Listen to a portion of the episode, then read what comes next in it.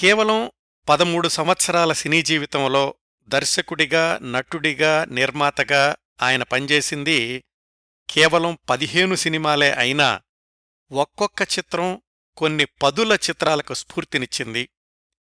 ఆయన అకాల మరణం చెందిన అరవై సంవత్సరాల తర్వాత కూడా ఈనాటికి ఆయన రూపొందించిన చిత్రాలు పాఠ్యగ్రంథాలుగా కొనసాగడం అనేది మరణించి జీవించడానికి గొప్ప ఉదాహరణ. ఆయనే ప్రముఖ హిందీ చలనచిత్ర దర్శకుడు నిర్మాత నటుడు గురుదత్. గురుదత్ గురించిన ప్రత్యేక కార్యక్రమ పరంపరలో ఈరోజు ఎనిమిదవ భాగం. గత ఏడు భాగాల్లో ఆయన జన్మించిన పంతొమ్మిది వందల ఇరవై ఐదు నుంచి చౌదవీకా చాంద్ విడుదలైన పంతొమ్మిది వందల అరవై దాకా అంటే ముప్పై ఐదు సంవత్సరాల వయసు దాకా ఆయన వ్యక్తిగత సినీ జీవితాల్లో జరిగిన అనేక సంఘటనల గురించి మాట్లాడుకున్నాం. క్రిందటి భాగంలో కాగజ్ కే ఫూల్ చిత్రం కలిగించిన నష్టాల నుంచి గురుదత్ ఫిలిమ్స్ ప్రైవేట్ లిమిటెడ్ని బయటకు తీసుకొచ్చిన సూపర్ హిట్ చిత్రం చౌదవీకా చాంద్ విశేషాలు తెలుసుకున్నాం. అలాగే వాళ్ళ నాన్నగారు పంతొమ్మిది వందల అరవై ఒకటి జనవరిలో మరణించడం గురించి కూడా మాట్లాడుకున్నాం. ఈరోజు కార్యక్రమంలో చౌదవికా చాంద్ విడుదలైన పంతొమ్మిది వందల అరవై జులై నుంచి గురుదత్ తరువాతి చిత్రం సాహిబ్ బీబీ ఔర్ గులాం విడుదలైన పంతొమ్మిది వందల అరవై రెండు జులై దాకా ఆ రెండేళ్ళల్లో గురుదత్ వ్యక్తిగత సినీ జీవితాల్లో జరిగిన అనేక సంఘటనల గురించి మాట్లాడుకుందాం.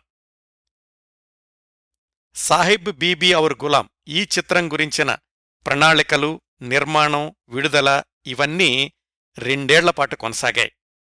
ఈ రెండేళ్ళల్లో గురుదత్ గీతాదత్తుల మధ్య దూరం పెరుగుతూ వచ్చింది. గురుదత్ వహీదా రెహమాన్ల మధ్య కూడా దూరం పెరగడం ఇంకొక పరిణామం. వీటన్నింటి గురించిన సమాచారం సాహిబ్ బీబీ ఔర్ గులాం చిత్ర కథారచయిత బిమల్ మిత్రా వ్రాసిన బినిద్ర అనే పుస్తకంలోనూ అలాగే ఆ చిత్ర దర్శకుడు అబ్రార్ ఆల్వీ వ్రాసిన గురుదత్తుతో పదేళ్ళ ప్రయాణం అనే పుస్తకంలోనూ లభిస్తోంది.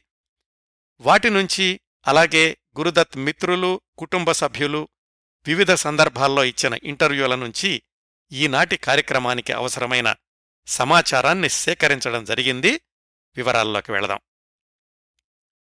సాహిబ్ బీబీ ఔర్ గులాం హిందీ సినిమాకి మాతృక అదే పేరుతో పంతొమ్మిది వందల యాభై మూడులో వచ్చిన బెంగాలీ నవల. ఆ నవల రచయిత బిమల్ మిత్ర. గురుదత్ కంటే పద్దెనిమిది సంవత్సరాలు పెద్దవాడు. ఆయన ప్రాథమికంగా రైల్వే ఉద్యోగి. బెంగాలీలో నవలలు కథలు వ్రాస్తూ మంచి పేరు తెచ్చుకున్నాక తన ముప్పై ఎనిమిది సంవత్సరాల వయసులో పంతొమ్మిది వందల యాభైలో రైల్వే ఉద్యోగానికి రాజీనామా చేసి పూర్తిస్థాయి రచయితగా కొనసాగుదామని నిర్ణయించుకున్నారు బిమల్ మిత్ర. అలా అనుకున్నాక ఆయన పంతొమ్మిది వందల యాభై మూడులో వ్రాసిన నవలే సాహిబ్ బీబీ ఔర్ గులాం. బెంగాలీ సాహిత్యంలో గొప్ప పేరు తెచ్చుకుంది ఆ నవల. ఆ నవల ఆధారంగానే బెంగాలీ భాషలో పంతొమ్మిది వందల యాభై ఆరులో అదే పేరుతో ఒక సినిమా వచ్చింది. సినిమా రూపంలో కూడా అత్యంత ఘన విజయం సాధించడమే కాకుండా ఇప్పటికూడా బెంగాలీ భాషలో వెలువడిన అత్యుత్తమ చిత్రాల్లో ఒకటిగా చరిత్ర సృష్టించింది సాహిబ్ బీబీ ఔర్ గులాం. ఆ బెంగాలీ నవలను చదివిన గురుదత్ అది తన అభిరుచికి తగిన కళాఖండం అవుతుంది అని పూర్తిగా విశ్వసించారు. బిమల్ మిత్ర తన పుస్తకం బినిద్రాలో వ్రాసిన ప్రకారం గురుదత్ తన చౌదవీకా చాంద్ నిర్మాణంలో ఉండగానే ఈ నవల హక్కుల కోసమని బిమల్ మిత్రాని సంప్రదించారు. అదెలా జరిగిందంటే గురుదత్ సినిమాలకు కలకత్తాలో పంపిణీదారు సూర్య లాడియా. ఆయన ద్వారా గురుదత్ బిమల్ మిత్రాకి కబురు పంపించారు. ఒక ప్రముఖ బెంగాలీ రచయితను మరొక హిందీ చిత్ర ప్రముఖుణ్ణి కలపబోతున్నాను అన్న ఉత్సాహంతో సూర్య లాడియా బిమల్ మిత్రా ఇంటికి వెళ్ళారు రేపు మధ్యాహ్నం ఫ్లైట్లో బొంబాయి వెళ్ళడానికి గురుదత్ మీకు విమానం టిక్కెట్టు పంపించారు సాహిబ్ బీబీ ఔర్ గులాం హక్కుల కోసం మాట్లాడడానికి మిమ్మల్ని రమ్మన్నారు. ఆ నవల గురుదత్ చేతుల్లో పడితే బెంగాలీ సినిమాను మించిన కళాఖండం అవుతుంది. మీకిది అద్భుతమైన అవకాశం. బొంబాయిలో కూడా మీరు హోటల్లో కాకుండా గురుదత్త సొంత బంగ్లాలోనే మీకు ఆతిథ్యం ఏర్పాటు చేస్తున్నారు. మీకు తెలిసే ఉంటుంది గురుదత్త బాల్యమంతా కలకత్తాలోనే గడిచింది. బెంగాలీ భాషలో అద్భుతమైన ప్రవేశం ఉంది ప్రావీణ్యత ఉంది. గురుదత్ భార్య గీతాదత్ కూడా బెంగాలీ ఆడపడిచే మీకు గురుదత్తుతో పనిచేయడం చాలా సౌకర్యంగా ఉంటుంది అని ఇలాగా అత్యంత ఉత్సాహంగా చెప్పేస్తున్నాడు సూర్యాలాడియా ఆయన ఉత్సాహాన్ని ఆపడం ఇష్టం లేక చివరి వరకు ఓపిగ్గా విన్నాడు బిమల్ మిత్ర. అంతా విన్నాక క్షమించాలి సూర్య మొన్ననే కొత్త నవల ఒకటి వ్రాయడం ప్రారంభించాను గురుదత్త సినిమాలు నేను చూడకపోయినా ఆయన గురించి విన్నాను నాకంటే చిన్నవాడైనప్పటికీ గురుదత్ అంటే నాకు చాలా గౌరవం ఉంది. కాని ఈ నవలను వాగ్దానం చేసిన తేదీకి పూర్తి చేయాల్సిన బాధ్యత కూడా నా మీద ఉంది కాబట్టి నేను ఇప్పుడు బొంబాయి వెళ్ళలేను అన్నాడు బిమల్ మిత్ర. ఒక్కసారి కంగు తిన్నాడు సూర్య. ఇదేంటి? గురుదత్తు నుంచి పిలుపు రావడం అంటే ఎవరైనా అరుదైన అవకాశం అని ఎగిరి గంతేస్తారు? బిమల్దా ఇలా అంటున్నాడేమిటి అనుకున్నాడు. అయితే బెంగాలీ సాహితీలోకంలో బిమల్ మిత్రాకున్న పేరు ప్రఖ్యాతులు తక్కువేం కాదు కాబట్టి ఆయన కోణంలో కూడా అర్థం చేసుకుని ఒక పని చేయండి ఒక్కసారి మా ఆఫీస్కొచ్చి గురుదత్తుతో ట్రంకాల్లో మాట్లాడండి అని అందుకు బిమల్ మిత్రాని ఒప్పించగలిగాడు సూర్యాలాడియా అదే రోజు సాయంకాలం సూర్యాలాడియా ఆఫీస్కెళ్ళి గురుదత్తుతో ఫోన్లో మాట్లాడిన సందర్భం గురించి బిమల్ మిత్రా ఏం రాశారంటే ఆయనతో మాట్లాడింది మూడే నిమిషాలు. ఆయన స్వరంలో ఎంతో మార్దవం ఎంతో ఆత్మీయత ధ్వనించాయి. మీరు నవల హక్కులు ఇవ్వకపోయినా పర్వాలేదు కనీసం ఒక్కరోజు మా ఆతిథ్యం స్వీకరించి వెళ్ళండి అన్న గురుదత్ అభ్యర్థనను కాదనలేకపోయాను అని. గురుదత్ ముందుగా పంపించిన టిక్కెట్ ప్రకారమే ఆ మర్నాడు బొంబాయి వెళ్ళాడు బిమల్ మిత్ర. ఆయన బొంబాయిలో విమానం దిగిన దగ్గర్నుంచి గురుదత్ బంగ్లాకి వెళ్ళే వరకు అడుగడుగునా రాచమర్యాదలే. బంగ్లా చేరుకోగానే గురుదత్తే స్వయంగా కారు దగ్గరకొచ్చి తలుపు తెరిచి పట్టుకుని బిమల్ మిత్రాని ఆహ్వానించాడు. మగవాళ్ళ నవ్వులో కూడా అంత అందం ఉంటుంది అని గురుదత్తుని చూశాకే తెలిసింది అని వ్రాసుకున్నారు బిమల్ మిత్ర. వాళ్ళ సంభాషణ స్వచ్ఛమైన బెంగాలీ భాషలోనే సాగింది. భార్య గీతాదత్ని పరిచయం చేశాడు గురుదత్. గురుదత్తో కాసేపు మాట్లాడాక సాహిబ్ బీబీ ఔర్ గులాం నవల హక్కులు ఇచ్చేయడానికి నిర్ణయించుకున్నాడు బిమల్మిత్ర బెంగాలీ సినిమా నిర్మాణంలో కూడా మీ పాత్ర ఉంది కదా? మరి హిందీలో ఏ పాత్రకు ఎవరు బాగుంటారో చెప్తారా? అని అడిగాడు గురుదత్. నాకు హిందీ చిత్ర పరిశ్రమతో అంతగా పరిచయం లేదు. అలాంటివన్నీ మీరే సమర్థవంతంగా నిర్ణయించగలరని నా నమ్మకం అన్నాడు బిమల్మిత్ర వహీదా రెహమాన్ అనే ఒక మంచి నటీమణి ఉంది. ఆమెకు ఏ పాత్ర ఇవ్వాలా అని ఆలోచిస్తున్నాను అందుకే మీ సలహా అడుగుతున్నాను అన్నాడు గురుదత్. వహీదా రెహమాన్ పేరు బిమల్ మిత్ర వినడం అదే మొదటిసారి. గురుదత్ వహీదా రెహమాన్లకున్న పరిచయం ఆయన సినిమాల్లో ఆమె వరుసగా నటిస్తూ ఉండడం అప్పటికీ నాకు పూర్తిగా తెలీదు అని కూడా వ్రాసుకున్నాడు బిమల్ మిత్ర.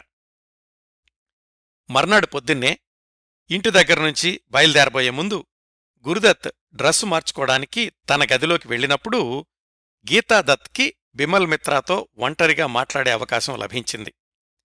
తారాగణం ఎవరనుకుంటున్నారు అని అడిగింది గీతాదత్. ఆ నిర్ణయమంతా గురుదత్కే వదిలేశాను అయితే ఎవరో వహీదా రెహమాన్ అట ఆమెకు మంచి పాత్ర ఇవ్వాలి అని మాత్రం అన్నారు అన్నాడు బిమల్ మిత్ర. వహీదా రెహమానా ఏం? అంతకంటే అందం ప్రతిభ ఉన్నవాళ్ళెవరూ లేరా? అంది గీతాదత్. అదేమిటి అలా అంటున్నారు అని బిమల్ మిత్ర అడిగిన ప్రశ్నకు ఆమె వల్లనే మా ఇద్దరికీ మనస్పర్ధలొస్తున్నాయి అని గీతాదత్ అన్నది అని బిమల్ మిత్ర రాశారు తన పుస్తకంలో. ఆ తర్వాత రెండేళ్ళలో సాహిబ్ బీబీ ఔర్ గులాం నిర్మాణం కొనసాగిన రోజుల్లోనే గురుదత్ జీవితంలో సంభవించిన అనేక పరిణామాలకు బిమల్ మిత్ర ప్రత్యక్ష సాక్షి. ఆ రోజు కలకత్తా ఫ్లైట్ ఎక్కించడానికి ముందు బిమల్ మిత్రాని తన స్టూడియోకి తీసుకెళ్ళి చౌదవి కా చాంద్ షూటింగ్ చూపించాడు గురుదత్. ఆ తరువాత జరిగిన సాధారణ సంభాషణలో గురుదత్ అన్నాడట బిమల్దా మీ నవలను నా అభిరుచులకు అనుగుణంగా ప్యాసాని మించిన స్థాయిలో ఒక కళాఖండంగా తీర్చిదిద్దాలి అనేది నా ఉద్దేశ్యం. అయితే అందరూ నన్ను నిరుత్సాహపరుస్తున్నారు. ఇంకా కాగజ్కే ఫూల్ నష్టాల నుంచి తేరుకోలేదు. నా భార్య కూడా మళ్ళీ ఆలోచించండి అంటోంది. నేను మాత్రం ముందుకెళ్ళాలనే నిశ్చయించుకున్నాను అని. పోనీ మీరు ఇంకెవరినైనా సంప్రదించకపోయారా? వేరే వాళ్ళ సలహా కూడా తీసుకుంటే మంచిదేమో అన్నాడు బిమల్ లేదు లేదు అస్సలు అవసరం లేదు. నేనొకసారి నిర్ణయం తీసుకుంటే వెనక్కి తిరిగే ప్రసక్తే లేదు అన్నాడు గురుదత్. అది మరీ మొండితనం అవుతుందేమో? లక్షల్లో వ్యాపారం కదా అన్నాడు బిమల్ లాభనష్టాలను బేరీజు వేసుకునే మనస్తత్వం అయితే నేను సినిమా పరిశ్రమలో ఉండేవాణ్ణి కాదు ఇంకేదో వ్యాపారం చేసుకునేవాణ్ణి. ఈ కళారూపమే నాకు ప్రాణం. దీనికోసం నేను కష్టాలైనా నష్టాలైనా భరిస్తాను అన్నాడు గురుదత్. గురుదత్తులోని ఆత్మవిశ్వాసం పట్టుదల నన్ను ఆశ్చర్యానికి గురిచేశాయి అని వ్రాసుకున్నారు బిమల్ మిత్ర. అలాగే బిమల్ మిత్రాకు గురుదత్ ఇంకొక విషయం కూడా చెప్పాడు. లోనావాలాలో నా ఫామ్ హౌస్ ఉంది. మీకు ఎప్పుడు స్క్రిప్టు ప్రారంభిద్దామనుకుంటే అప్పుడు లోనావాలా వచ్చేయండి అని. తను వ్రాస్తున్న నవల తొందరలోనే ఒక కొలిక్కి తెచ్చేసి సాహిబ్ బీబీ ఔర్ గులాం స్క్రిప్ట్ పనికోసం లోనావాలా వచ్చేశాడు బిమల్ మిత్ర. అప్పటికీ చౌదవీకా చాంద్ షూటింగ్ ఇంకా జరుగుతూనే ఉంది. చౌదవీకా చాంద్ ప్రారంభానికి ముందే వేరే కంపెనీలో పని చూసుకున్నటువంటి రచయిత అబ్రార్ ఆల్వీని మళ్ళీ వెనక్కి పిలిపించాడు గురుదత్. సాహెబ్ బీబీ ఔర్ గులాం బెంగాలీ నవల కాబట్టి దాన్ని ముందుగా హిందీలోకి అనువదించాలి. నవల ఒక్కొక్క అధ్యాయాన్ని బిమల్ మిత్ర హిందీలోకి అనువాదం చేస్తే దాన్నుంచి స్క్రీన్ప్లే సంభాషణలు వ్రాసేవాడు అబ్రార్ ఆల్వి. మధ్య మధ్యలో గురుదత్ కూడా వచ్చి వాళ్ళ చర్చల్లో పాల్గొంటూ ఉండేవాడు. ఈ ప్రక్రియ అంతా దాదాపుగా ఐదారు నెలలు కొనసాగింది. ఆ మధ్యలోనే చౌదవికా చాంద్ పూర్తవడం విడుదల కావడం ఘన విజయం సాధించడం ఇవన్నీ జరిగాయి. ఆ సినిమా హడావిడి తగ్గాక గురుదత్ ఎక్కువ కాలం లోనావాలా ఫామ్ హౌస్లోనే బిమల్ మిత్ర అబ్రార్ ఆల్వీలతో సాహిబ్ బీబీ అవర్ గులాం స్క్రిప్ట్ గురించినటువంటి పనుల్లో ఉంటూ ఉండేవాడు. అలా గురుదత్తో కలిసి పనిచేసిన రోజుల గురించి వ్రాస్తూ బిమల్ మిత్ర ఒక సంఘటన చెప్పారు. రోజు అర్ధరాత్రి పన్నెండు ఒంటి గంట వరకు బిమల్ అబ్రార్ గురుదత్ కలిసి స్క్రిప్ట్ గురించి చర్చిస్తూ ఉండేవాళ్ళు అప్పుడు బిమల్ అబ్రార్ నిద్రకు ఉపక్రమిస్తే గురుదత్ మాత్రం తెల్లవారుజామున నాలుగైదు గంటల వరకు మెలకువగానే ఉండేవాడు.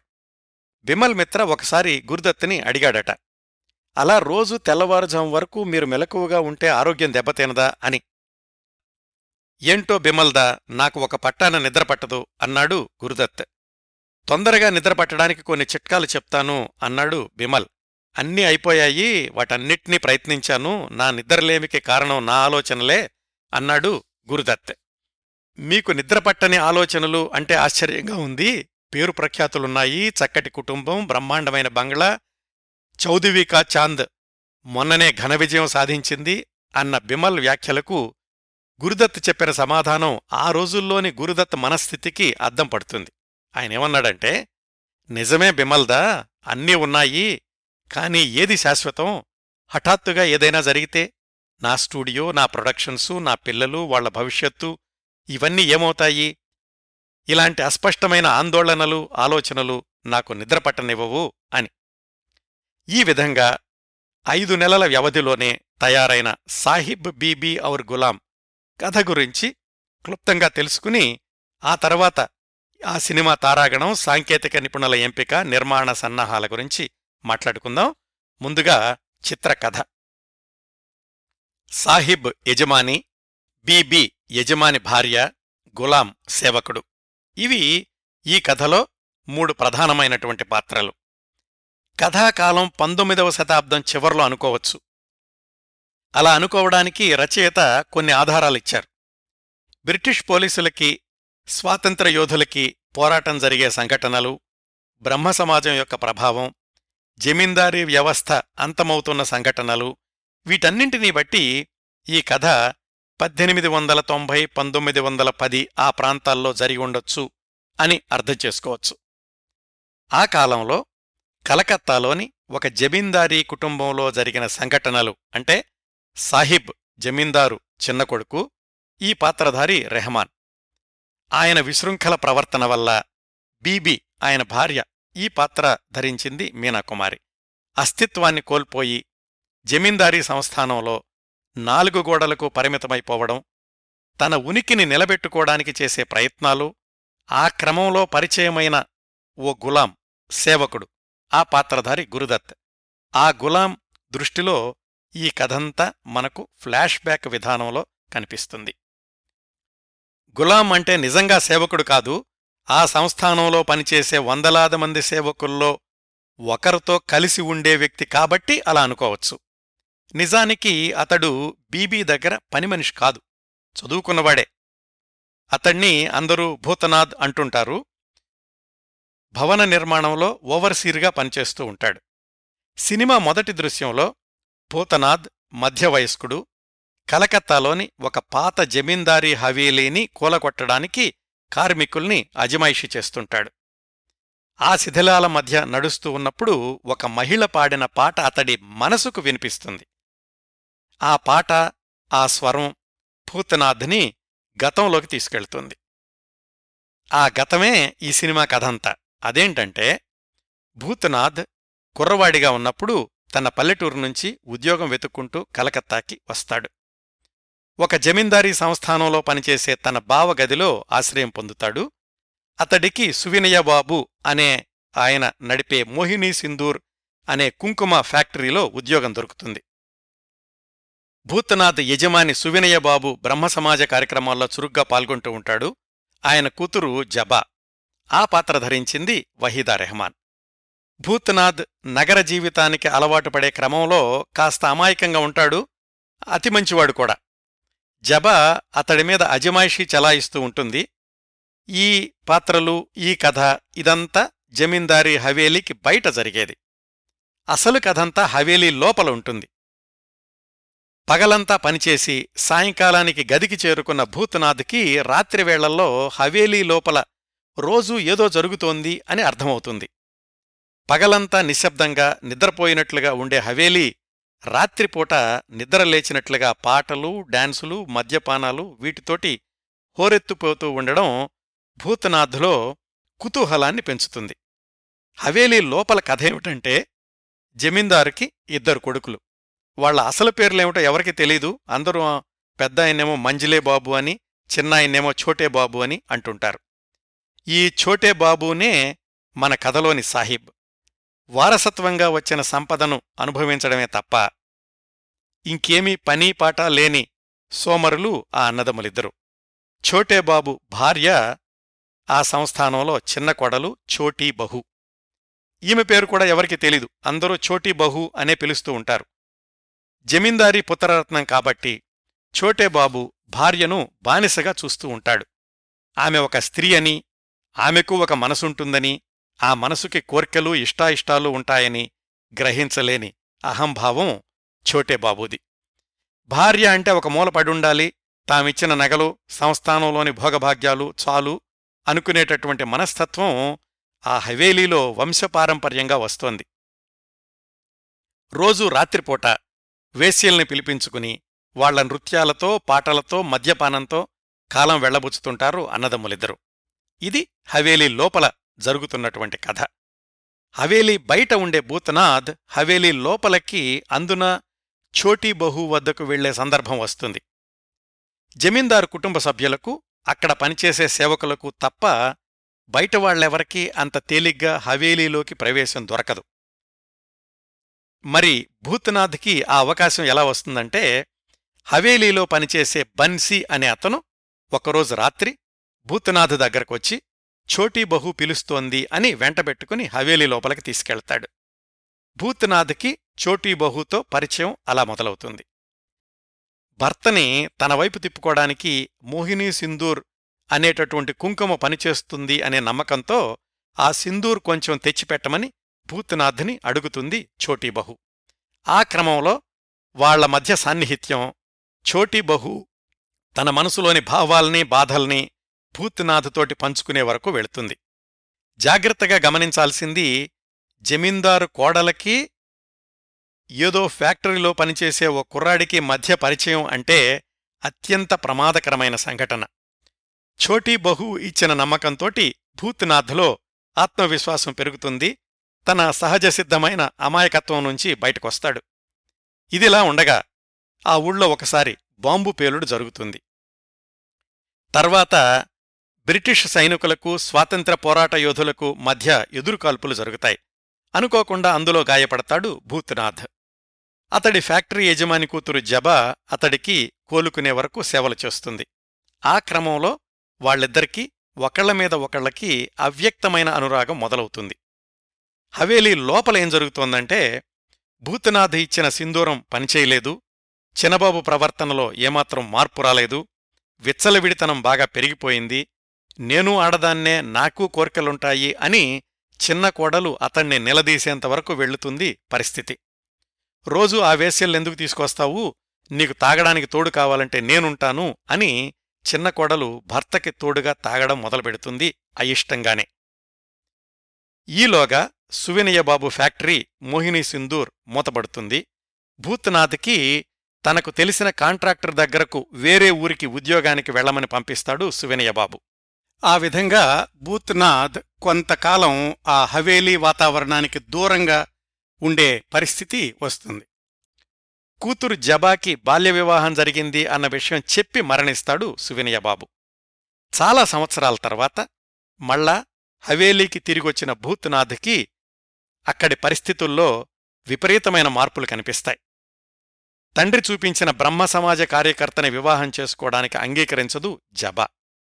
తన బాల్య వివాహం గురించి తండ్రి ఇచ్చిన ఉత్తరాన్ని భూత్నాథ్కి చూపిస్తుంది. ఆ వివాహం జరిగింది తనతోనే అని తెలుసుకుని ఆశ్చర్యపోతాడు భూత్నాథ్. చాలా సంవత్సరాల తర్వాత వెనక్కి వచ్చాడు కదా భూత్నాథ్. ఛోటీ బహుని కలుసుకోవడానికి హవీలీలోకి వెళ్ళిన భూత్నాథ్కి మరిన్ని ఆశ్చర్యకరమైన పరిస్థితులు ఎదురవుతాయి.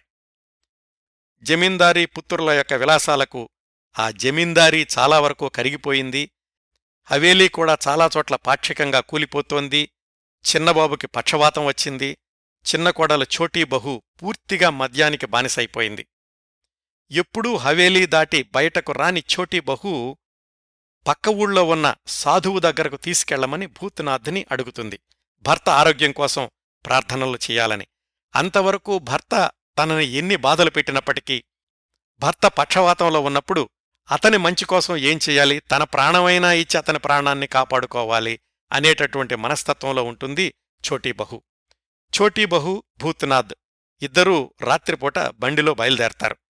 వాళ్ళని దూరాన్నుంచి చూసిన ఆ చిన్నబాబు అన్నయ్య మంజ్లే బాబు తన మరదలు భూతనాథుతో వెళ్ళిపోతోంది అని అపార్థం చేసుకుని తన వద్ద పనిచేసేవాళ్ళని వాళ్ళమీద దాడికి పంపిస్తాడు. ఆ దాడిలో భూతనాథ్ స్పృహ కోల్పోతాడు. కొన్ని రోజుల తర్వాత స్పృహ వచ్చేసరికి ఆసుపత్రిలో ఉంటాడు. చిన్నబాబు చనిపోయాడని చోటీ బహు అదృశ్యమైందని తెలుస్తుంది. ఇదంతా నేపథ్యం. ఫ్లాష్ బ్యాక్లో వచ్చేటటువంటి కథ. మళ్ళీ సినిమా ప్రారంభంలోని దృశ్యం కొనసాగింపుకి వస్తే భూత్నాథ్కి ఆ భవన శిథిలాల్లో ఒక కళేబరం కనిపిస్తుంది. ఆ కళేబరంతో మిగిలిపోయిన ఆభరణాలను బట్టి అది చోటీ బహూది అని తెలుస్తుంది. ఆనాటి సాహిబ్ బీబీలను తలుచుకుంటూ నిర్వేదంతో వెనక్కి తిరుగుతాడు భూత్నాథ్. అక్కడ తన కోసం గుర్రబండిలో ఎదురుచూస్తోంది జబా. తను కూడా ఆ బండిలో ఎక్కడంతో సినిమా ముగుస్తుంది. ఇదండి సాహిబ్ బీబీ ఔర్ గులాం కథ. గురుదత్ ఎంతగానో ఇష్టపడిన కథ. ప్యాసా కాగజ్ కే పూల్ కథలకి పూర్తిగా భిన్నమైనటువంటి కథ. కథలో ఎన్ని దృశ్యాలున్నా ఎన్ని పాత్రలున్నా ఛోటీ బహు భూతనాథుల పాత్రలు వాళ్ళ మధ్య జరిగేటటువంటి సన్నివేశాలు సినిమాకి ఆయువు పట్టు అని చెప్పుకోవచ్చు. అంతకు ముందు గురుదత్ నటించిన పాత్రలన్నింటికంటే పూర్తిగా భిన్నమైన పాత్ర ఇందులో భూతనాథ్. ఛోటీ బహు పాత్ర సినిమా మొదలయ్యాక యాభై నిమిషాల వరకు కనిపించదు. మొత్తం సినిమా నిడివిలో ఆమె కనిపించేది ముప్పై శాతం మించి ఉండదు. అయినాగాని కథకు అది చాలా కీలకమైనటువంటి పాత్ర. జమీందారీ కుటుంబంలోని చిన్న కోడలు అతి సామాన్యమైన భూత్నాథ్కి అంతగా దగ్గరవడానికి కారణమేమిటి? తన బాధలన్నీ అతనితో పంచుకోవడమే కాకుండా భర్త కోసం తాగుడు ప్రారంభించాలి అనుకున్నప్పుడు భూత్నాథ్నే అడుగుతుంది మద్యం సీసా తెచ్చిపెట్టమని. భూత్నాథ్ కూడా చోటీ బహుతో మీరు తాగొద్దు కనీసం నా ముందైనా తాగొద్దు అని చెప్పే చనువు పెరుగుతుంది. ఎక్కడా అటూ ఇటూ తొణక్కుండా సమతుల్యంతో సాగే వాళ్ళ అనుబంధానికి అర్థం పతాక సన్నివేశంలో తెలుస్తుంది. చిట్టచివరి దృశ్యంలో రాత్రిపూట భూత్నాథ్తో కలిసి బండిలో వెళ్తున్నప్పుడు చోటీబహు అడుగుతుంది. నువ్వింకా పెళ్ళి చేసుకోలేదా? చేసుకుంటే నేనొక కోడల్ని చూసేదాన్ని కదా అని అంటుంది. అంటే అంతవరకు భూత్నాథ్ని పుత్రప్రేమతో అభిమానించింది అన్న అద్భుతమైన కొసమరిపిచ్చాడు దర్శకుడు. అలాగే భూత్నాథ్ జబాల మధ్య అనుబంధం కూడా అవ్యక్తంగా పెరగడం ఎప్పుడూ ఒకరితో ఒకరు తమ ప్రేమని వ్యక్తపరచకపోవడం జబా తండ్రి జబాకి బ్రహ్మసమాజ కార్యకర్తతో పెళ్ళి కుదర్చడం తర్వాత ఆమె దాన్ని తిరస్కరించడం భూత్నాథ్ జబాలు ఎప్పుడు ఒకటయ్యారు అనే విషయాన్ని చెప్పకుండా చిట్ట చివరిలో వాళ్ళిద్దరినీ గుర్రబండిలో చూపించడం. ఎక్కడా అతి నాటకీయత లేకుండా సాగిన ఇలాంటి స్క్రీన్ ప్లే వల్లనే ఇప్పటికూడా ఈ చిత్రం పాఠ్య గ్రంథంగా అధ్యయన చిత్రంగా నిలిచింది. ఇప్పుడు సినిమా నిర్మాణ సన్నాహాలు షూటింగ్ విశేషాలు నిర్మాణ సమయంలో గురుదత్ గీతాదత్తల వ్యక్తిగత జీవితంలోని ఒడిదుడుకులు వీటి గురించి మాట్లాడుకున్నాక సినిమా విడుదల సినిమా విడుదలయ్యాక గురుదత్ మార్చిన క్లైమాక్స్ సన్నివేశాలు వీటన్నింటి గురించి మాట్లాడుకుందాం. బిమల్ మిత్ర అబ్రార్ ఆల్వీలు స్క్రిప్టు పూర్తిగా సిద్ధం చేశాక దాన్ని అబ్రార్ ఆల్వీ స్వరంలో రికార్డు చేయించాడు గురుదత్. ప్రతి సంభాషణ రాసింది అబ్రార్ ఆల్వీనే కాబట్టి ఆ భావోద్వేగాలు ప్రతిబింబించేలాగా చదివి రికార్డు చేశాడాయన ఆ రికార్డింగుని నాలుగైదు సార్లు విన్నాడు గురుదత్. స్క్రిప్టు పూర్తిగా సంతృప్తినిచ్చింది గురుదత్కి. ఏ పాత్రకు ఎవరెవరు సరిపోతారు అనే విషయంలో కూడా ఒక స్పష్టత వచ్చింది. నిజానికి అంతకు ముందు వరకు గురుదత్ దర్శకత్వం చేసిన ఏ సినిమాకి పూర్తి స్క్రిప్టు ముందుగా సిద్ధం అయ్యేది కాదు. సినిమా నిర్మాణం జరుగుతున్నంతసేపు గురుదత్ స్క్రిప్టులో మార్పులు చేర్పులు చేస్తుండేవాడు. మొత్తం గురుదత్ కెరీర్లోనే పూర్తి స్క్రిప్టు ముందుగా సిద్ధం చేసి ప్రారంభించినటువంటి చిత్రం సాహిబ్ బీబీ ఔర్ గులాం ఒక్కటే అని విశ్లేషకుల అభిప్రాయం. సినిమా విడుదలయ్యాక కొన్ని మార్పులు చేశారనుకోండి ఆ విశేషాలు తర్వాత చెప్తాను. కథాన్వేషణ దగ్గర నుంచి బిమల్ మిత్రాతో చర్చలు స్క్రిప్టు తయారీలో పాల్గొనడం వీటన్నింటిలో గురుదత్ పూర్తిగా మునిగిపోయారు కాబట్టి సహజంగానే అందరూ కూడా గురుదత్తే దర్శకత్వం చేస్తాడు అనుకున్నారు. ఆ సమయానికి అంటే పంతొమ్మిది వందల అరవై జులైలో చౌదవీకా చాంద్ విడుదలైన కొద్ది నెలలకి గురుదత్ వేరే సినిమాలకు కూడా పనిచేయడం లేదు. అయితే ఆయన మానసిక స్థితి ప్రశాంతంగా లేదు. ఆ సందర్భాన్ని గుర్తు చేస్తూ అబ్రార్ ఆల్వీ జ్ఞాపకాల్లో వ్రాశారొకచోట లోనావాలా ఫామ్ హౌస్లో స్క్రిప్టు పనులన్నీ పూర్తయ్యాక దర్శకుడు ఎవరు అన్న చర్చ వచ్చినప్పుడు వెతుకుతున్నాను అన్నాడు గురుదత్.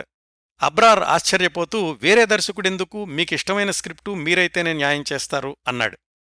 దానికి గురుదత్ సమాధానం నిజమే సినిమా దర్శకత్వమే కాదు దర్శకత్వం చేయడం వెనకాల దర్శకుడు అనుభవించే మానసిక ఒత్తిడి కూడా నాకు బాగా తెలుసు.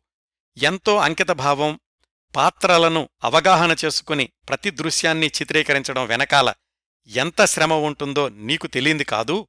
నా ప్రస్తుత పరిస్థితి ఇందుకు సహకరించేలాగా లేదు. అంత ఒత్తిడి తీసుకునే స్థితిలో లేను. అందుకే దర్శకత్వం ఎవరికైనా ఇవ్వాలనుకుంటున్నాను అని. గురుదత్ అన్న నా ప్రస్తుత పరిస్థితి అంటే గీతాదత్కి తనకి మధ్య జరుగుతున్నటువంటి సంఘర్షణలు ఈ వివరాలు కొద్ది క్షణాల్లో తెలుసుకుందాం. అలా అనుకున్నాక గురుదత్ దర్శకుడిగా సత్యేన్ బోస్ నితిన్ బోస్ల పేర్లు పరిగణనలోకి తీసుకున్నాడు. సత్యేన్ బోస్ అంటే అంతకుముందే చల్తీకా నామ్ గాడి అనేటటువంటి సూపర్ హిట్ చిత్రాన్ని రూపొందించిన దర్శకుడు. తీవ్రంగా ఆలోచించిన మీదట అబ్రార్ ఆల్వీని పిలిచి నువ్వే ఈ సినిమాకి దర్శకుడివి అన్నాడు గురుదత్. అబ్రార్ ఆల్వీ ఆశ్చర్యానందాలకు లోనయ్యాడు. అదే సమయంలో గురుదత్ తన మీద ఎంత నమ్మకం ఎంత బరువైన బాధ్యత పెడుతున్నాడో కూడా అర్థమైంది అబ్రార్కి. నిజానికి అది అబ్రార్ ఆల్వీకి ఒక సువర్ణ అవకాశం గొప్ప సవాల్ కూడా. గురుదత్ మాటను కాదనలేకపోయాడు అబ్రార్ ఆల్వీ. బెంగాలీ జమీందారీ కుటుంబాల్లో ఆచార వ్యవహారాలు ఎలా ఉంటాయి వాళ్ళు ఎలా మాట్లాడతారు వాళ్ళ ప్రవర్తన ఎలా ఉంటుంది? వీటన్నింటినీ పరిశీలించడానికి బెంగాలీ భాష తెలిసిన ఒక సహాయకుణ్ణిచ్చి కలకత్తా పంపించాడు గురుదత్ అబ్రార్ అల్విని తను దర్శకత్వం చెయ్యకపోయినా సినిమా తాను అనుకున్నట్లుగా రూపుదిద్దుకోవడంలో అంత శ్రద్ధ తీసుకున్నాడు గురుదత్. ఇంకా నటీనటుల విషయానికొస్తే సాహిబ్ ఛోటేబాబు ఈ వేషానికి అన్ని విధాలా తగిన నటుడు గురుదత్ చిరకాల మిత్రుడు రెహమాన్.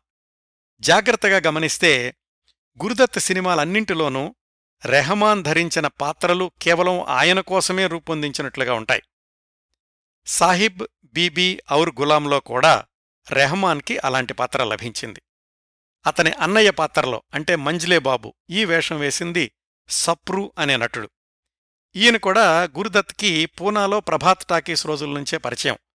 అయితే రంగస్థల నేపథ్యం ఉండడంతోటి ఈ సప్రు అనే ఆయన సంభాషణా శైలి చాలా బిగ్గరగా అరిచి చెప్పినట్లుగా ఉండేది.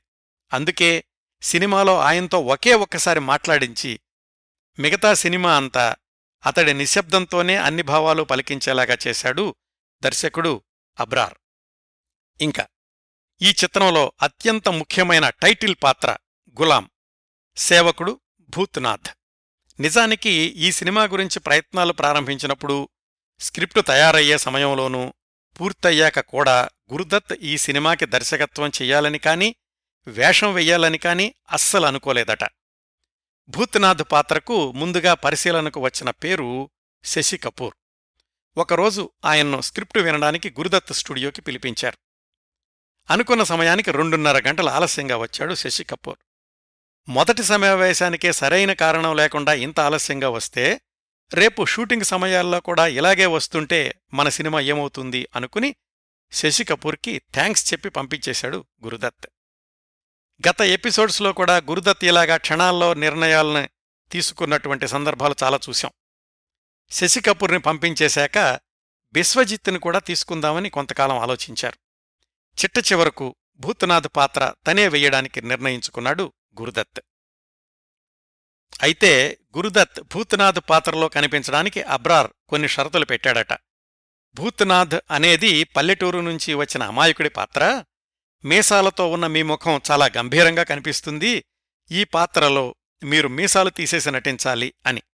దానికి అంగీకరించిన గురుదత్ ఈ సినిమాలో మీసాలు లేకుండా నటించి భూత్నాథ్ పాత్రకు నూట యాభై శాతం న్యాయం చేకూర్చాడు. ఇంకా ఈ చిత్రంలో ఒక మెరుపు పాత్ర ఉంటుంది. మెరుపు అంటే ఉండేది కొద్ది నిమిషాలే అయినప్పటికీ ఒక మెరుపులాగా మెరిసి ప్రేక్షకుల మనసుల్లో నిలిచిపోయే పాత్ర. ఆ పాత్ర పేరు ఘడీబాబు. జమీందారీ దివాణంలో గడియారాలన్నింటినీ బాగుచేసే వ్యక్తి. ఈ పాత్రలో తన విలక్షణమైన నటనతో మెరిసింది ప్రముఖ కవి సరోజినీనాయుడు సోదరుడు హరీంద్రనాథ చట్టోపాధ్యాయ. భూతనాథ్కి చెప్తాడతను జాగ్రత్త ఈ జమీందారీ హవేలీలకు దూరంగా ఉండడం మంచిది. ఏదో ఒకరోజు ఈ భవంతులన్నీ శిథిలాలవ్వాల్సిందే అని. అలాగే మిగతా కొన్ని పాత్రలు. భూత్నాథ్కి ఉద్యోగం ఇచ్చిన సువినయబాబు అంటే జబా తండ్రి ఆ పాత్రలో నటించింది. నజీర్ హుస్సేన్ అయితే భూత్నాథ్ని చోటీ బహు దగ్గరకు తీసుకెళ్ళిన బన్సీ పాత్రలో నటించింది ధుమాల్ అనే నటుడు. ఆయన అప్పటికే అనేక సినిమాల్లో నటించి క్యారెక్టర్ నటుడిగా ప్రేక్షకుల్లో చాలా గుర్తింపు పొందాడు. ఈ సినిమాలో జానీ వాకర్కి తగిన పాత్ర లభించకపోవడం ఒక విశేషం. ఇంకా నటీమణుల విషయానికొస్తే సినిమాకి ఆయువు పట్టు ఛోటీ బహు పాత్ర.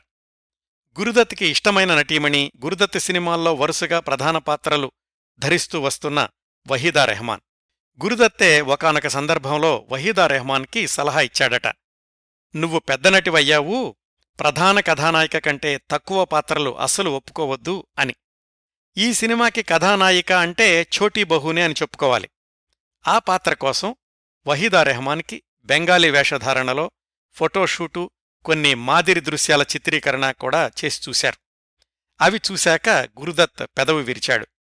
ఈ పాత్రకు చాలా పరిణితి చెందిన ముఖం కావాలి ఆ జమీందారీ కుటుంబపు దర్పం ప్రతిబింబించాలి నీ ముఖంలో సున్నితత్వం ఎక్కువగా ఉంది చాలా చిన్నగా కనిపిస్తున్నావు వద్దులే అన్నాడట గురుదత్. ఎవరి మీద ఎంత అభిమానం ఉన్నా సినిమా నాణ్యత విషయంలో మాత్రం ఎప్పుడూ రాజీ పడేవాడు కాదు గురుదత్. ఆ తర్వాత చోటీబహు పాత్రకు అనుకున్న నటీమణి నర్గీస్. అయితే అప్పటికే నర్గీస్ సినిమాల్లో నటించడం తగ్గించుకోవడమే కాకుండా అంతకుముందు రాజ్ సినిమాలో సునీల్ దత్ని నియమించుకుని తర్వాత తొలగించడం వీటన్నింటి వల్ల గురుదత్తతోటి సత్సంబంధాలు లేకపోవడం వల్ల సునీల్ దత్ నర్గీస్ని ఈ సినిమాలో నటించొద్దు అన్నాడని అప్పట్లో కొన్ని వార్తలొచ్చాయి. ఆ తర్వాత గురుదత్ పరిశీలించింది ఒక ఎన్ఆర్ఐ మహిళ. ఆ రోజుల్లో జితేంద్ర ఆర్య అనే ప్రసిద్ధ ఫోటోగ్రాఫర్ ఉండేవాడు. చరిత్రను ఛాయాచిత్రాల్లో బంధించిన భద్రపరచిన ప్రముఖుడాయన. ఆయన భార్య ఛాయా ఆర్య. చాలా అందంగా జమీందారినిలాగే ఉండేదా రోజుల్లో. వాళ్ళు అప్పట్లో లండన్లో ఉండేవాళ్ళు గురుదత్ వాళ్ళని ప్రత్యేకంగా బొంబాయికి పిలిపించి ఛాయా ఆర్యాకు స్క్రిప్ట్ అంతా వినిపించారు. వాయిస్ టెస్టు డైలాగ్ టెస్టు అవి కూడా చేశారు. బాగానే ఉందనుకున్నారు. ఫోటోషూట్ చేశాక మళ్ళీ అదే సమస్య గురుదత్కి ఛాయా ఆర్యాలో ఛోటీ బహుని చూడలేకపోయారు. తన కోసమే ప్రత్యేకంగా లండన్ నుంచి వచ్చారు. ఇప్పుడు వద్దు అని చెప్పడం ఇబ్బందిగానే ఉంటుంది కానీ ఇటు సినిమా నాణ్యత ముఖ్యం. పైగా అది సినిమాలో అత్యంత కీలకమైన పాత్ర. ఎలాగో ఆ ఛాయా ఆర్యకు జితేంద్ర ఆర్యకు వద్దు అని సున్నితంగా చెప్పేశారు. ఇన్ని ప్రయత్నాల తర్వాత గురుదత్కు లభించిన ఛోటీ బహు మీనాకుమారి. అప్పటికే మీనాకుమారి నటిగా అగ్రస్థానంలో ఉంది. ఆమె డైలాగ్ డెలివరీలో కంఠస్వరంలో ఒక విధమైన గంభీరత ఉంటుంది. గురుదత్ స్క్రిప్ట్ గురించి పాత్ర గురించి ఆ పాత్ర ప్రాధాన్యత గురించి ఒకటికి రెండుసార్లు వివరించిన మీదట మీనాకుమారి సాహిబ్ బీబీ అవర్ గులాంలో ఆ బీబీ పాత్రకు అంటే ఛోటీ బహు పాత్రకు అంగీకరించారు. అప్పటికీ మీనాకుమారి వయసు ఇరవై ఏడు సంవత్సరాలు. సినిమా నిర్మాణం చాలా వరకు జరిగేదాకా చోటీ బహు పాత్ర ఎంపిక పూర్తి కాలేదు. దాదాపు సినిమా నిర్మాణం చివర్లో ఉండగా వరుసగా నలభై ఐదు రోజులు కాల్షీట్లిచ్చి తన భాగాన్ని పూర్తి చేశారు మీనాకుమారి. ఒకసారి ఆ పాత్ర గురించి అధ్యయనం చేయడం ఆ పాత్రలో నటించడం ప్రారంభించాక మీనాకుమారి ఎంతగా ఛోటీ బహుని ఆవాహన చేసుకున్నారో తన డైరీలో వ్రాసుకున్నారు. ఛోటీ బహు నన్ను రాత్రి పగలు వెంటాడుతోంది. ఆమె నిస్సహాయత ఆమె కన్నీళ్ళు ఆమె ఆశలు ఆమెలోని సంఘర్షణలు ఆమె ఓర్పు ఒకటి రెండు కాదు. ఈ భావోద్వేగాలన్నీ నాకు నిద్ర రాకుండా చేస్తున్నాయి అని. మళ్ళీ ఒకసారి మీనాకుమారి కోణంలో సాహిబ్ బీబీ ఔర్ గులాం చూడండి. ఛోటీ బహు పాత్రలో మీనాకుమారిని తప్ప ఇంకెవ్వరిని ఊహించుకోలేం. అందుకే మీనాకుమారి నట జీవితంలో సాహిబ్ బీబీ ఔర్ గులాం ఒక మరపురాని మైలురాయి ఉత్తమ నటిగా ఫిల్మ్ఫేర్ అవార్డు కూడా దక్కించుకుంది. ఆ విశేషాలు మళ్ళీ తర్వాత చెప్తాను. ఇంతకీ వహీదా రెహమాన్ సంగతేమైంది ఛోటీ బహు పాత్ర తర్వాత కాస్త గుర్తింపు ఉన్న పాత్ర ఫ్యాక్టరీ యజమాని సువినయబాబు కూతురు జబా పాత్ర. కానీ అది హీరోయిన్ పాత్ర లాంటిది కాదు. టైటిల్లో కూడా ఆ పేరు ఉండదు. అలాంటి పాత్రలు వద్దు అని తనే సలహా ఇచ్చినప్పటికీ జబా పాత్రలో నటించమని గురుదత్తే వహీదా రెహమాన్ను ప్రోత్సహించాడు. హీరోయిన్ కాదు కాబట్టి ఈ పాత్ర వద్దు అని చెబుదామంటే అబ్రార్ ఆల్వి దర్శకత్వంలో చేయడం నాకు ఇష్టం లేదు అనేటటువంటి పుకార్లకు తావివ్వకుండా ఆ చిత్రంలో నటించడానికి ఒప్పుకున్నాను అని ఒక ఇంటర్వ్యూలో చెప్పారు వహీదా రెహమాన్. అయితే జబా పాత్రలో చిలిపిదనం కావాలి వహీదా రెహమాన్ ఆ పాత్రకు సరిపోదేమో అని తాను అనుమానం వ్యక్తం చేసినా గురుదత్తే తుది నిర్ణయం తీసుకున్నారు అని తన జ్ఞాపకాల్లో వ్రాసుకున్నారు అబ్రార్ ఆల్వి.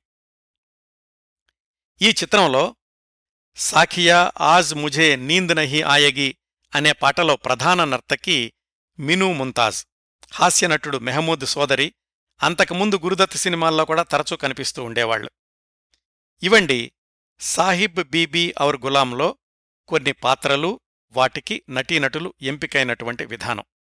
ఇంకా ఈ చిత్రానికి పనిచేసిన కొంతమంది సాంకేతిక నిపుణుల గురించి తెలుసుకుందాం. గురుదత్ సినిమాలన్నింటిలోనూ మరొక పెద్ద ప్రత్యేక ఆకర్షణ సంగీతం. ఆయన మొట్టమొదటి చిత్రం బాజీ నుంచి చూస్తే ప్రతి సినిమాలోనూ దాదాపు తొంభై శాతం ప్రేక్షకాదరణ పొందినటువంటి పాటలే. బాజ్ జాలు లాంటి సినిమాలు ప్రజాదరణ పొందకపోయినా పాటలు మాత్రం హిట్ గీతాలుగా నిలిచాయి. ఆ స్థాయిని నిలబెడుతూ సాహిబ్ బీబీ ఔర్ గులాంకి బాణీలు సమకూర్చే సంగీత దర్శకుడి కోసం సాగినటువంటి అన్వేషణలో గురుదత్ గత సినిమాలకు పనిచేసిన S D Burman O P Nayyar Sahir Ludhianvi ఎవరి కాల్షీట్లు దొరకలేదు. ఆ క్రమంలో గురుదత్ ఎంచుకున్న సంగీత దర్శకుడు హేమంత్ కుమార్. పదిహేడేళ్ళ వయసులోనే రవీంద్ర సంగీతాన్ని ఔపోసన పట్టిన ప్రతిభాశాలి హేమంత్ కుమార్. ఆయన సినీ జీవితం ఇరవై ఏళ్ళ వయసులో బెంగాలీ చిత్రం నిమాయ్ సన్యాస్ తోటి ప్రారంభమైంది. ఆ తర్వాత పన్నెండు సంవత్సరాలకి పంతొమ్మిది వందల యాభై రెండు నుంచి హిందీ సినిమాలకు సంగీత దర్శకత్వం చేయడం మొదలుపెట్టాడు హేమంత్ కుమార్. పంతొమ్మిది వందల యాభై నాలుగులో విడుదలైన నాగిన్ చిత్రం హేమంత్ కుమార్ని తారాపథంలో నిలబెట్టింది. చాలా సంవత్సరాలు ఆ నాగిన్ సినిమా రికార్డులు అత్యధిక సంఖ్యలో అమ్ముడుపోయాయి. హేమంత్ కుమార్ దంపతులు గురుదత్ గీతాదత్తులకు కుటుంబ స్నేహితులు కూడా. అంతకుముందు గురుదత్ సినిమాల్లో కూడా పాటలు పాడాడు హేమంత్ కుమార్. గీతాదత్ తన బంగ్లాకు తరచూ పిలిపించే బెంగాలీ మిత్రుల్లో హేమంత్ కుమార్ దంపతులు కూడా ఉండేవాళ్ళు ఈ పరిచయంతోటి ఈ సన్నిహిత్యంతోటి ఆయన ప్రతిభ మీద ఉన్న నమ్మకంతోటి సాహిబ్ బీబీ ఔర్ గులాంకి సంగీత దర్శకుడిగా హేమంత్ కుమార్ని నియమించుకున్నాడు గురుదత్. సినిమాలో పాటలన్నీ ఆ రోజుల్లో ప్రజాదరణ పొందినవే అయినప్పటికీ గురుదత్ మిగతా సినిమాల్లో లాగా దశాబ్దాలు గడిచినా నిలిచిపోయే పాటలు చెలే ఆవో చెలే ఆవో అనేది భవర్ బడా నాదాన్ హై సాఖియా ఆజ్ ముఝే నీంద్ నహి ఆయగి ఇలాంటివి. వీటిల్లో గీతాదత్ మూడు పాటలు ఆశా భోంస్లే నాలుగు పాటలు పాడారు. వహీదా రెహమాన్కి గీతాదత్ పాడకపోవడం కూడా విశేషమే. కేవలం పాటలే కాకుండా హేమంత్ కుమార్ సమకూర్చిన నేపథ్య సంగీతం కూడా సినిమాని ఒక ఎత్తులో నిలబెట్టింది. ముఖ్యంగా భూత్నాథ్ చోటీబహు కలుసుకునేటటువంటి సందర్భాల్లో వినిపించిన అంతర్లీనంగా విషాదం ధ్వనించే సిగ్నేచర్ మ్యూజిక్ సినిమా ముగిశాక కూడా ప్రేక్షకుల్ని వెంటాడుతుంది. ఈ పాటలన్నింటికీ షకీల్ బదాయుని అద్భుతమైనటువంటి సాహిత్యం అందించారు. గురుదత్ మిగతా సినిమాలన్నింటికీ పనిచేస్తూ వచ్చిన ప్రియమిత్రుడు camera V K Murthy costumes Bhanumathi కళాదర్శకుడు Biren Nag editor V G Chavan వీళ్ళందరూ కూడా ఈ సాహిబ్ బీబీ ఔర్ గులాంకి కూడా పనిచేశారు. ఇవన్నీ కూడా గురుదత్ తన సిబ్బందికిచ్చిన గౌరవానికి వాళ్ళతో ఆయన కొనసాగించిన సత్సంబంధాలకి చక్కటి ఉదాహరణలు.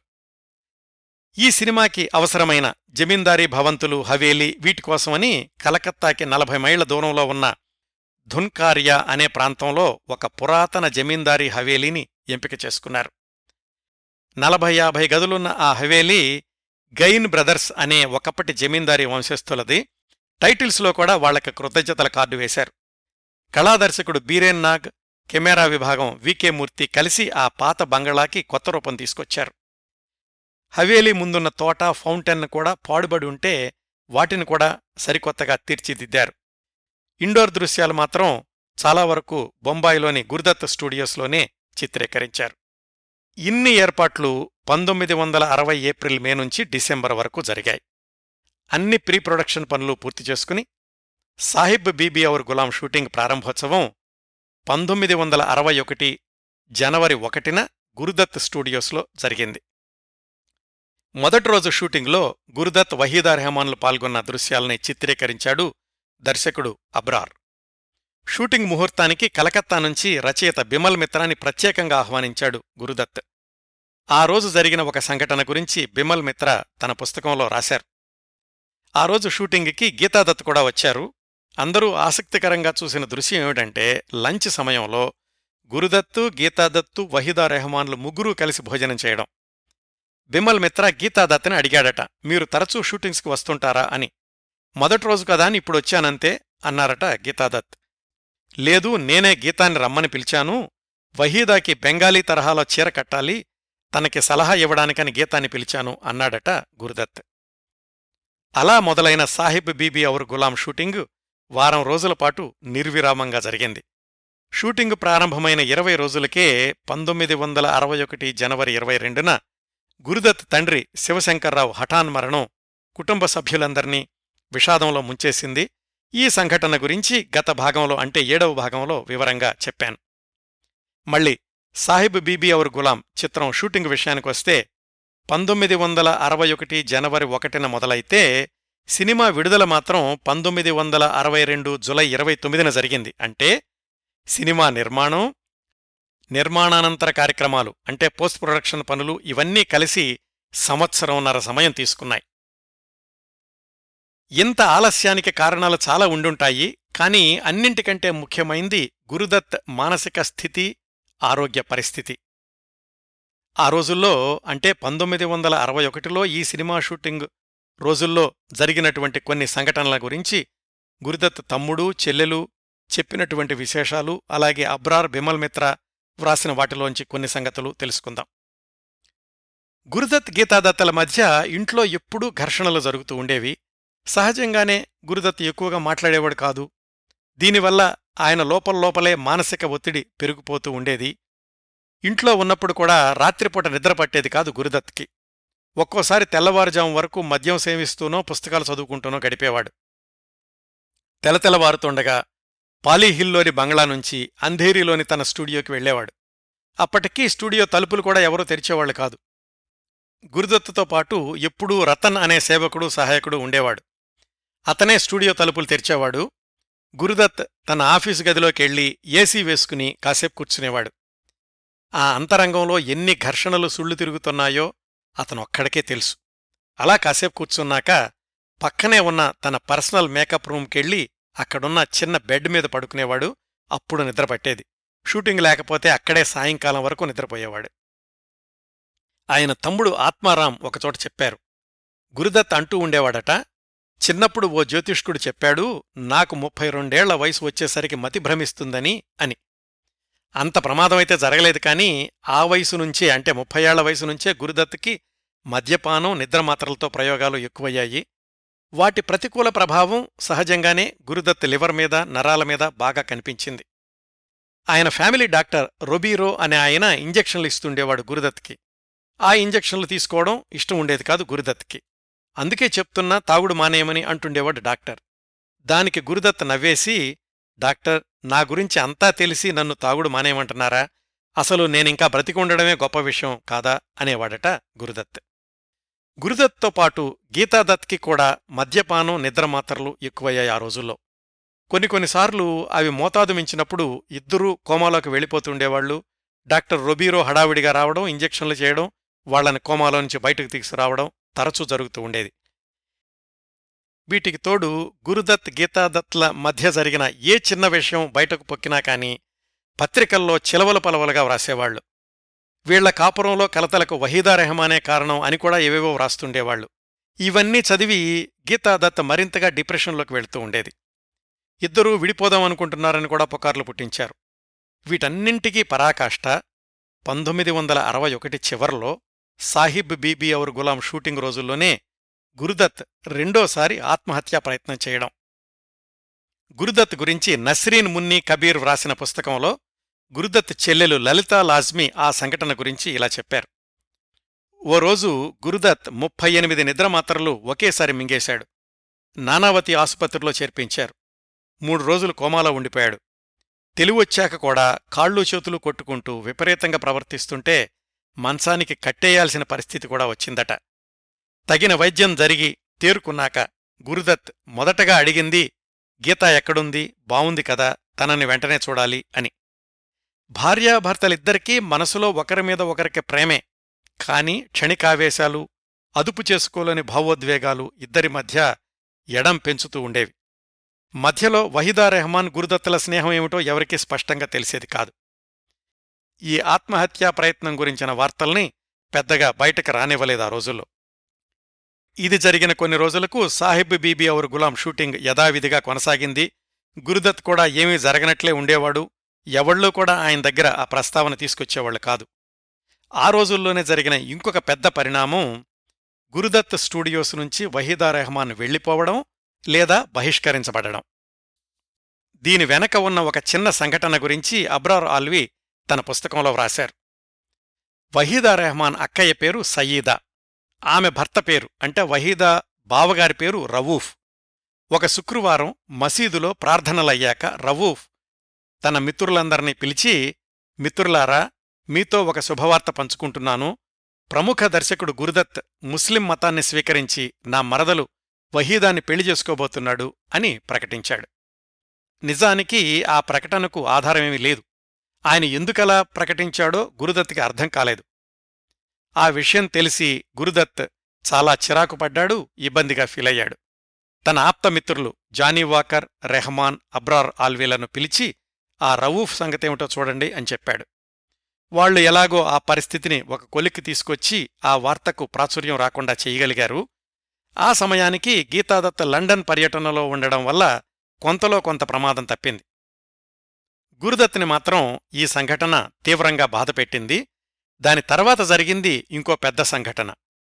పంతొమ్మిది వందల అరవై ఒకటి చివరకొచ్చేసరికి మీనాకుమారి భాగం తప్ప షూటింగ్ చాలా వరకు పూర్తయింది. అప్పటి వరకు వహీదా రెహమాన్కి గురుదత్ స్టూడియోస్లో ప్రత్యేకమైన మేకప్ గది ఉండేది.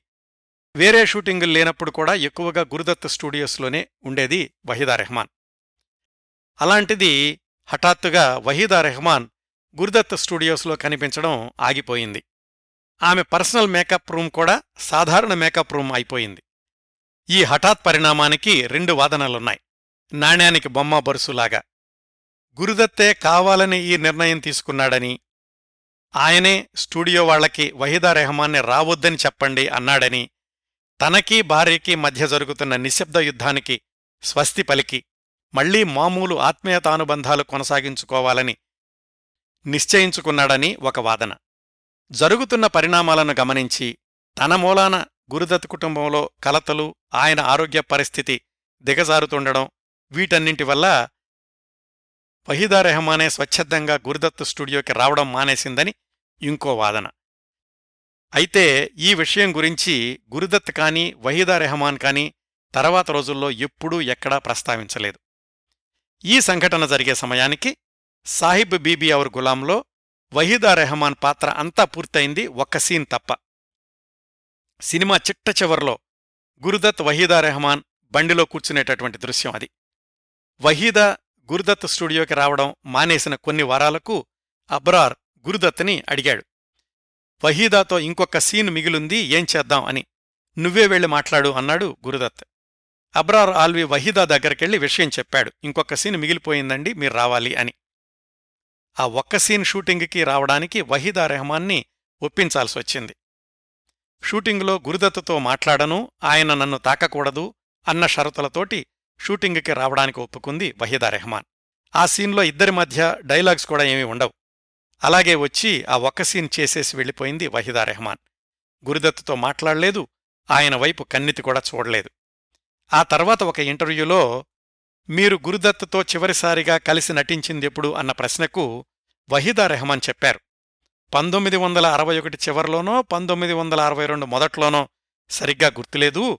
సాహిబ్ బీబీ అవర్ గులాం సినిమాలో హవేలీ శిథిలాల బయట జబా భూత్నాథ్ కోసం బండిలో వేచి చూసేటటువంటి దృశ్యం అదే ఆయనతో కలిసి నేను చిట్ట చివరిగా నటించింది అని.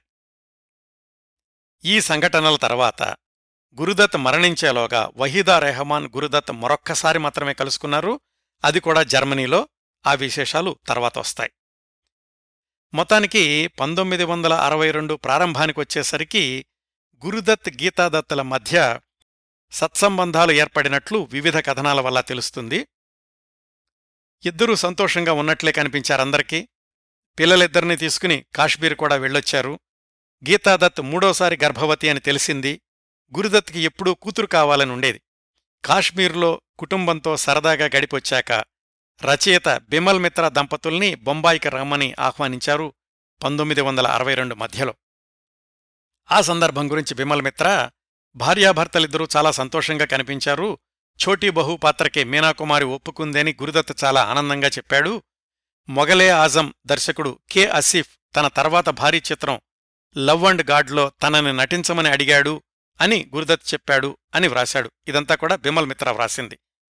గురుదత్ గీతాదాతల మధ్య ఉన్నది తుఫాన్ ముందరి ప్రశాంతత అని తెలిసింది అంటూ ఇంకొక ఉదంతాన్ని కూడా ఉటంకించాడు బిమల్ మిత్ర. బిమల్ మిత్ర వాళ్ళావిడ గురుదత్ గీతాదత్తలతో ఉన్న నాలుగైదు రోజుల్లో ఒకసారి గీతాదత్ గురుదత్ ఏదో విషయం గురించి తీవ్రంగా పోట్లాడుకుని పిల్లల్ని తనతో తీసుకుని పుట్టింటికి వెళ్ళిపోయింది గీతాదత్. అలాగా గురుదత్తతో పోట్లాడినప్పుడు పిల్లల్ని తీసుకుని పుట్టింటికి వెళ్ళడం అనేది అప్పటికి కొన్ని నెలలుగా జరుగుతూనే ఉంది.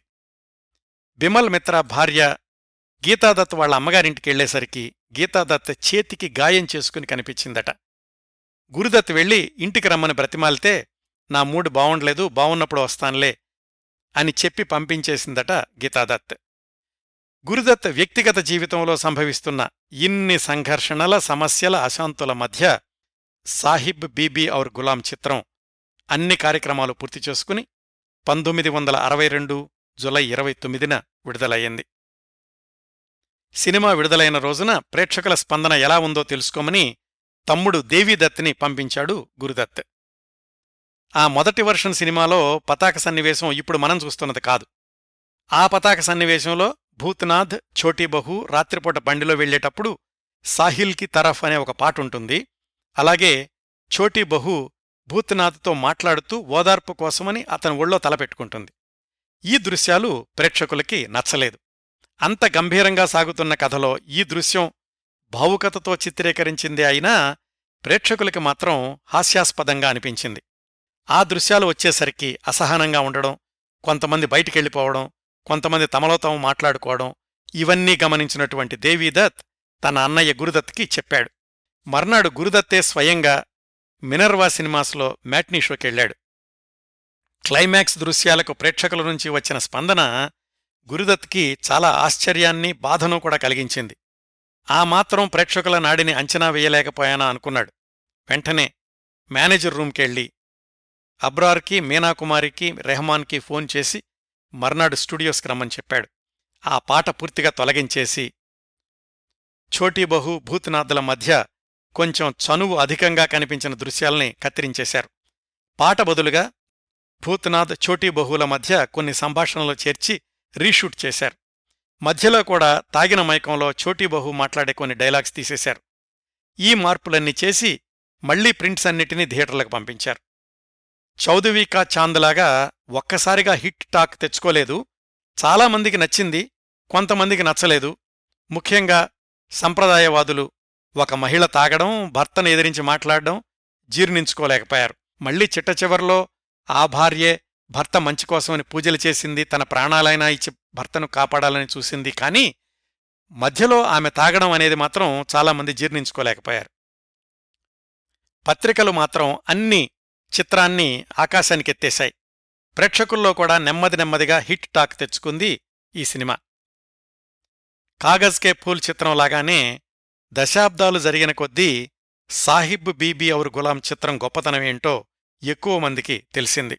ఇప్పుడు అది హిందీ చిత్రరంగంలో ఒక కల్ట్ సినిమా ఔత్సాహిక సినీ దర్శకులకు పాఠ్య గ్రంథం. ప్రతిష్టాత్మకమైన ఫిల్మ్ఫేర్ అవార్డ్స్లో ఉత్తమ చిత్రం ఉత్తమ దర్శకుడు ఉత్తమ కథానాయిక ఉత్తమ ఛాయాగ్రహణం నాలుగు పురస్కారాలను సొంతం చేసుకుంది. ఆ సంవత్సరాల్లోనే ఈ సినిమాని ఆస్కార్ అవార్డ్స్ కూడా నామినేట్ చేశారు అని కొన్ని వార్తలొచ్చాయి. ఉత్తమ హీరోయిన్గా మీనాకుమారికి ఇది మూడవ ఫిలింఫేర్ అవార్డు. అంతకుముందు వరుసగా బైజూబావరా పరిణీత సినిమాలకు ఆ అవార్డు అందుకున్నారామె పంతొమ్మిది వందల అరవై రెండులో కూడా సాహిబ్ బీబీ అవర్ గులాంతో పాటు ఆర్తి మైఛుప్ రహోంగి చిత్రాలలో నటనకు కూడా మీనాకుమారిని ఉత్తమ నటి వర్గానికి నామినేట్ చేశారు.